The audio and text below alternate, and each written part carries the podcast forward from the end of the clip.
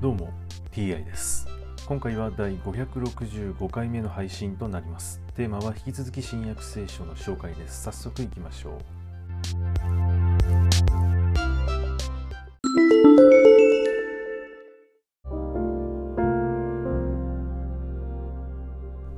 新約聖書第564回。今回はアブラハムの模範というお話です。では肉による私たちの先祖アブラハムは何を得たと言うべきでしょうか？もし彼が行いによって義とされたのであれば誇ってもよいが神の前ではそれはできません。聖書には何と書いてありますか？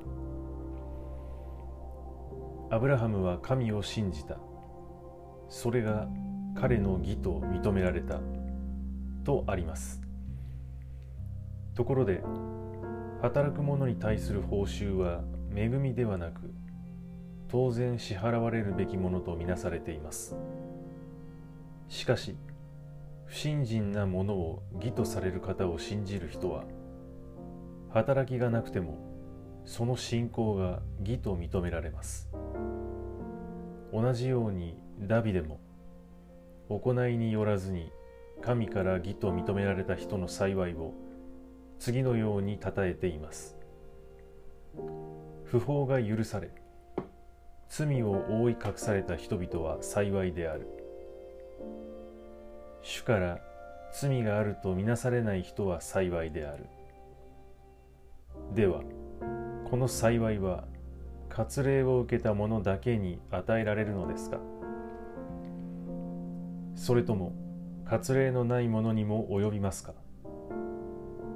私たちは言います。アブラハムの信仰が義と認められたのです。どのようにしてそう認められたのでしょうか？割礼を受けてからですか？それとも割礼を受ける前ですか？割礼を受けてからではなく割礼を受ける前のことです。アブラハムは割礼を受ける前に信仰によって義とされた証として割礼の印を受けたのです。こうして彼は割礼のないままに信じるすべての人の父となり彼らも義と認められました。さらにまた彼は割礼を受けた者の父すなわち単に割礼を受けているだけでなく私たちの父アブラハムが割礼以前に持っていた信仰の模範に従う人々の父ともなったのです。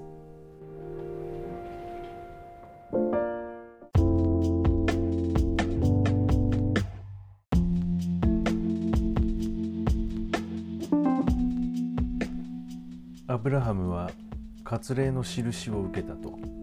ありますがアブラハムは割礼を誰から受けたのでしょうか？神から受けたのでしょうか？それとも他の人でしょうか？あるいは自分でやったのでしょうか？はい今回はこれで以上です。また次回もどうぞよろしくお願いいたします。それでは。